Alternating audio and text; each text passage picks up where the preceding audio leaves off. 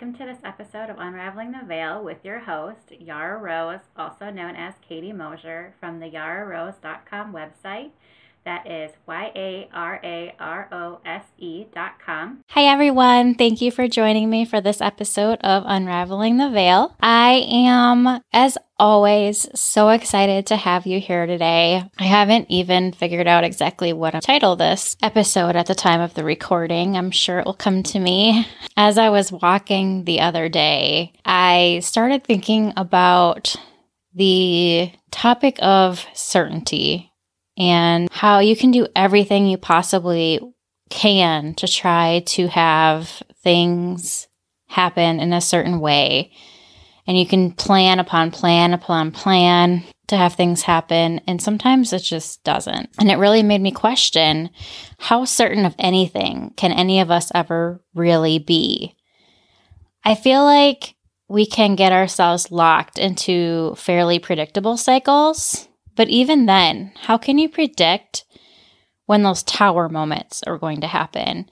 And when I say tower moments, I'm speaking of the tarot because the tarot, the tower moments are like shaking your foundation, things coming, and I always have pictures of like lightning striking and, and burning things down, and the foundations just being shaken to the core. To me, tower moments are those that occur to wake us up to the fact that there is more to life than what we are currently experiencing. I feel like they're common when we find ourselves in a particular cycle of same old, same old, predictable, like I said earlier. To me, they come as an opportunity for us to perceive life in a completely new way, or maybe even to change our trajectory to one that is more in alignment with our true, authentic self. I don't know if you've heard this before, but I've heard this saying a couple of times, and it goes something along the lines of Tell God all of your plans and then step back and watch as He laughs. And I don't know about you, but I have found them to be fairly accurate in my life. Spirit, when I communicate with them, they are often full of fun and humor.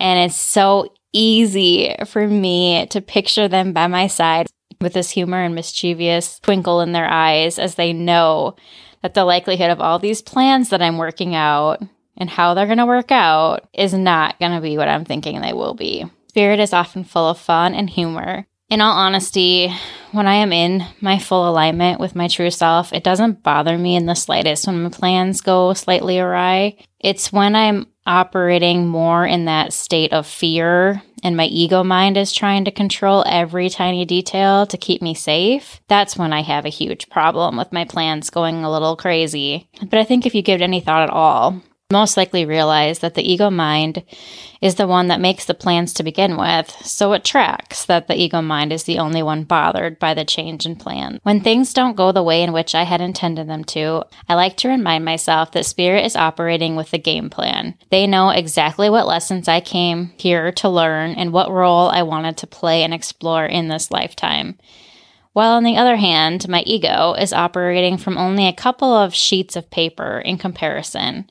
One's filled with outdated information that's been handed down from generations after generations after generations, and the other is a complete list of this particular lifetime's likes and dislikes, along with the past experiences that dictated whether or not something was good and desirable or bad and therefore should be avoided at all costs. To me, these sheets of paper are how our ego mind forms the attachments that I spoke about in the last episode. They cause these attachments that we have to a specific outcome in any given scenario because you want it to go in a quote unquote good and desirable way for you.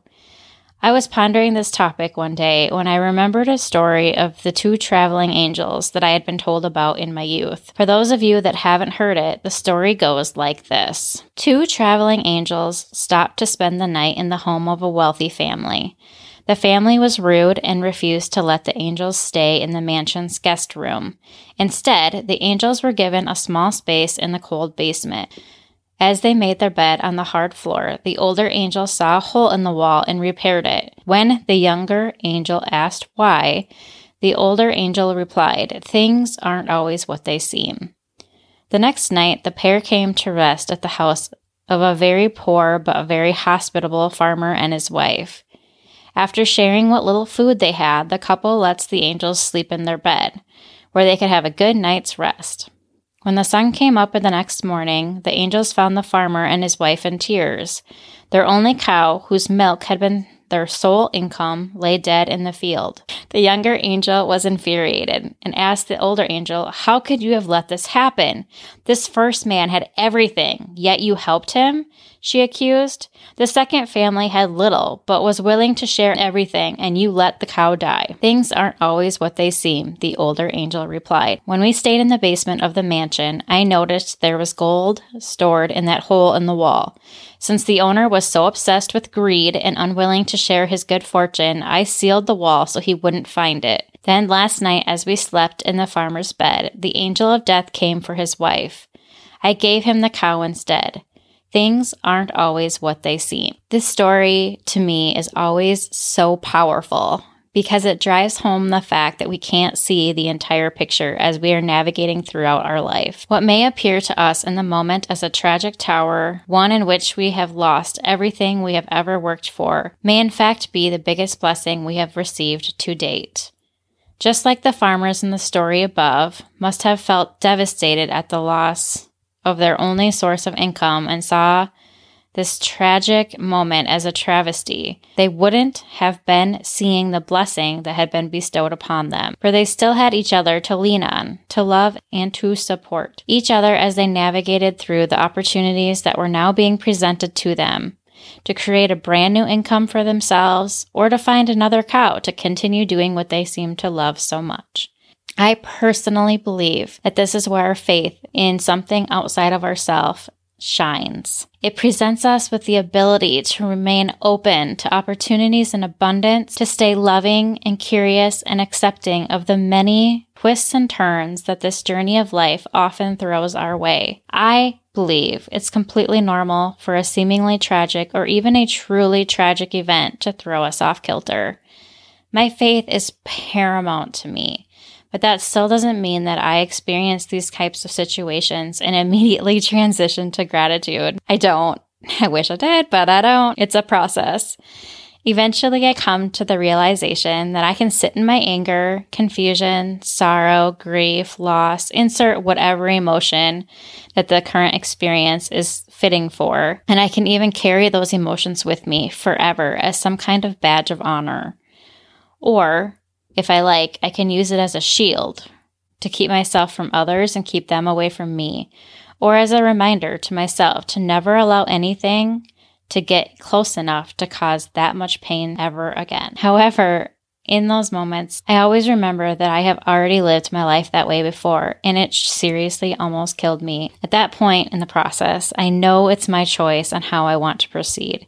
And I choose to process through my emotions the best that I can. And I choose to ask my higher power to help me navigate through this situation. And they always help, they always do. Just ask. I always feel so much better knowing that whenever and wherever I am, I have their unconditional love and support. And when I come out on the other side, I will be a stronger, more compassionate person for having gone through the experience. I truly believe that. I've worked with Spirit enough to know that when you choose to stay open, loving, and curious, they will guide you to the most beautiful, fantastic events. They orchestrate the best outcomes possible for us whenever possible. I've seen it too many times in my life to discount the magic that Spirit can reveal. Maybe those farmers were guided to the store the following day, where a raffle for a free cow was taking place, which they entered and won, of course, maybe those farmers had been debating about selling the farm and pursuing a completely different interest. Through a series of what most people would call random coincidences, I'd call spirit synchronicities or magic. They were all set up to start their new business within a week. As a side note, I do want to point out I'm not saying that tragic things don't happen to people because we all know someone that has gone through a truly tragic experience. And I honestly have talked to Spirit about the subject many times, especially when things like majorly happen, like the Hawaii fires or all these natural disasters all over the world, or simply someone losing a child, like things that I struggle to comprehend in my own life. And there's a lot of things that go into it. There's a lot of different things that we've talked about. And I think what it mostly boils down to is that there's just so much more to it than what I can understand with my limited human perspective. But even saying that, I still feel that when a tragedy does occur, I feel that the same options are available to us. And Spirit honors and respects what we decide to do, but it's still our choice on how we want to proceed to move forward with our life. And as we talked about last time, attachments to a specific outcome can cause confusion, pain, and unnecessary suffering. Last time we talked about attachment and how a specific outcome can cause confusion, pain, unnecessary suffering. And I just pointed out how sometimes things that we perceive as bad or tragic are actually blessings in disguise. And I did run across another story that I wanted to share with you guys because I feel it's poignant to understanding how valuable approaching life from a place of non attachment can be. And this is just a, like the angel story, this is another common story that can be found on multiple sources throughout the world. Some of the details are a little different depending on which site you look at, but essentially the story is the same. Once upon a time, there was a Chinese farmer whose horse ran away. That evening, all of his neighbors came around to commiserate. They said, We are so sorry to hear your horse has run away. That is so unfortunate. The farmer said, Maybe. The next day, the horse came back, bringing seven wild horses with it. And in the evening, everybody came back and said, Oh, isn't that lucky? What a great turn of events. You now have eight horses. The farmer again said, Maybe. The following day, his son tried to break one of the horses, and while riding it, he was thrown and broke his leg. The neighbors then said, Oh dear, that's too bad. And the farmer responded, Maybe. The next day, the conscription officers came around to conscript people into the army, and they rejected his son because he had had a broken leg. Again, all of the neighbors came and said, Wow, isn't that great? Again, he said, maybe. This story to me serves as another reminder that we aren't seeing the big picture. At any given moment in time, we are only seeing a small portion of a much larger plan. If this farmer had attachments to every single situation that occurred in his life during these trials, he would have been emotionally wrung out from the emotional roller coaster of highs and lows that happened in such a short period of time. Instead, he simply stayed unattached and curious about what would happen next. I also wanted to call attention to the neighbors in this story because I feel that this type of behavior is very common in today's world. I personally find myself listening to a coworker, family member, or a friend's story, and before I even consciously realize it, I hear myself saying, Oh, is that good or bad? Because then I will know the best way to support them. Are they seeking advice, support for how to handle a seemingly difficult circumstance? Or are they searching for a celebration of their seemingly good fortune? Since Spirit has been guiding me to speak about this subject with you, I have been more consciously aware of when I am falling into this trap of looking to classify situations as good versus bad. I don't think it's necessary for us to classify whether something is good or bad. Not only that, but as I indicated before, doing so can cause unnecessary pain, suffering, delays, and confusion. I believe it's unhelpful for both you and whomever you are speaking with. For both of you, it reinforces your ideas of what is considered good and bad and adds traction to them. I wanted to present the concept to you so you could also have the opportunity to ponder whether this is something that you do or not, and if you do, whether it's in your best interest to continue doing so or not. I know in the last episode, I brought up my purchase of a yes no coin during a moment of great indecision. When I received the coin in the mail, I was amazed by the interpretation of these two words. The yes side of the coin was full of vibrancy, fireworks, and a celebratory feel. However, the no side of the coin had a skeleton and felt cold and desolate. Honestly, I was a bit taken aback by the artist's interpretation of these two words. While we are on this topic of releasing the need for an attachment for a specific outcome, I also wanted to ask you to consider how you perceive the words yes and no and good and bad. I was raised Catholic, so to me, these words conjure up a variety of emotions since they were used in so many sermons throughout my life. The thing is, since speaking with Spirit on a regular basis, they have been teaching me a lot about subjects such as this one, and how life isn't as black and white as, as we may wish it were. It makes me wonder how many of us are walking around with attachments to words such as these that cause us so much unnecessary pain and suffering. I can think of so many times when I feel a no should be celebrated and a yes should be represented as a skull and crossbones. How about you? Can you think of any words that way? The other day I drew a card and I feel like it fits perfectly in with this topic that I'm speaking about today.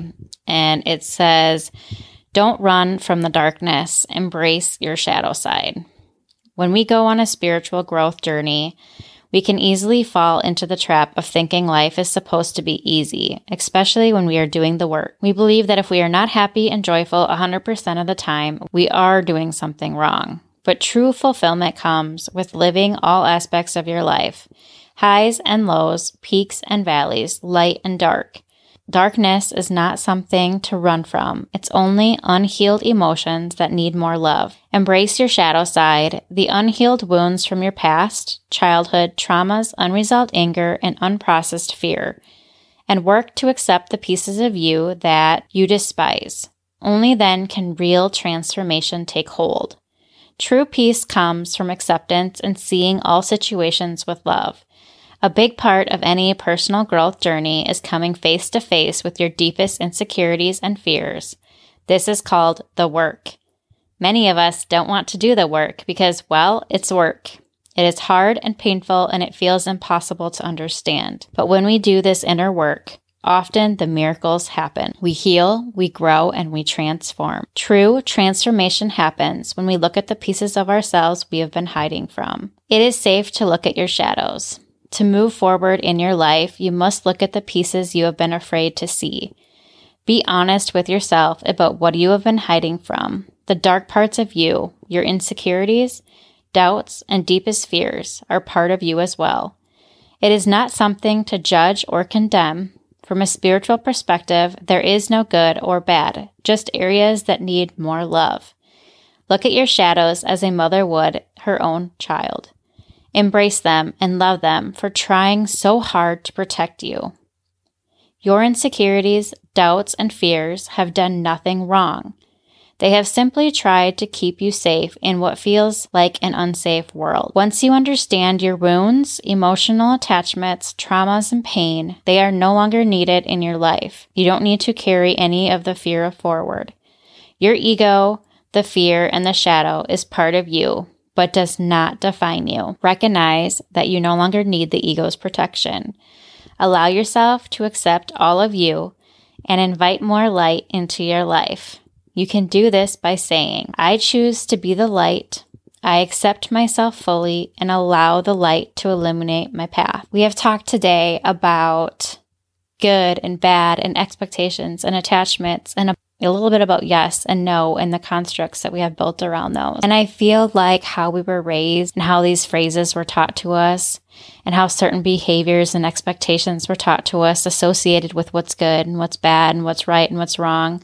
That's what's causing all of this confusion within not just our bodies, but within our life. And if we can learn to let go of all of those limiting beliefs, all of those yeses and nos and all of the good and bad behavior and accept that life isn't black and white. It's not always high, it's not always low. It's a journey. It's a journey to living and finding who we authentically are and shining our brightness out into the world and seeing what our creative endeavors will do and how it will add to the world. I truly believe that this is the work. This is why we're here. And I truly believe that it's worth all of the work, as the card described, in finding it out, in determining it, in letting it go, and uncovering who we truly are. Before I end today's episode, I want to share one personal story about how our perceptions of good, bad, yes, no has shown up for me recently. I took a mediumship course so that I could have hands on experience with others at trying to be a peer channel for their loved ones' messages. And each class we had these specific little breakout sessions where we worked one on one with each other. Each breakout session would have like a goal of trying to get this this information from a spirit for them and relay that information back and seeing if it was validated or not. And in this last session of the day, we were supposed to end it with receiving a simple message for the other practitioner from the spirit world. And the student that was reading for me was having a difficult time receiving a message from my loved ones. And she kept trying to say, no, that can't be it, and asking for something more distinct or descriptive or a specific message. However, she kept receiving the same picture of two cats looking at her. And when she finally gave up and told me what was happening, I broke out into a huge grin. And I assured her that she was channeling correctly and that I could connect with the message that they were trying to relate. I know this might seem weird to most people, but I talk to my loved ones on the other side regularly. So I wasn't needing a typical message of love and validation of their continued presence throughout my life since their passing. I already know that. I've seen them, they're here. In that morning's card reading, though, I had drawn the card of justice. In this particular deck, the justice card is these two cats looking at me and waiting for me to decide which path I'm going to choose. And that was the exact same image that they had projected to this girl in her mind and it was more validation from them that they meant what they told me earlier. And it was a lesson for both of us to trust ourselves and our abilities, as well as to always be open to loving guidance from Spirit. The reason that I bring this particular example up is because it is a stark reminder to me of the importance of being an open vessel. I feel like to accurately interpret and clearly understand the messages that Spirit's trying to give you, you need to release all your expectation, what you expect them to say or what they should say, and just be open, like an open book, blank sheet, ready and waiting to hear what their messages are. And then I ask you this as our final seed to think about. Do you want to be guided by the ones that hold the game book, or do you want to be guided by the ego mind, which operates with those couple of pages full of past historical data. The choice is yours. I really hope that this episode was helpful for you today. I love speaking with you and I look forward to speaking with you again. And I wish you the most love, light, and inspiration. With all of my love, Yara Rose.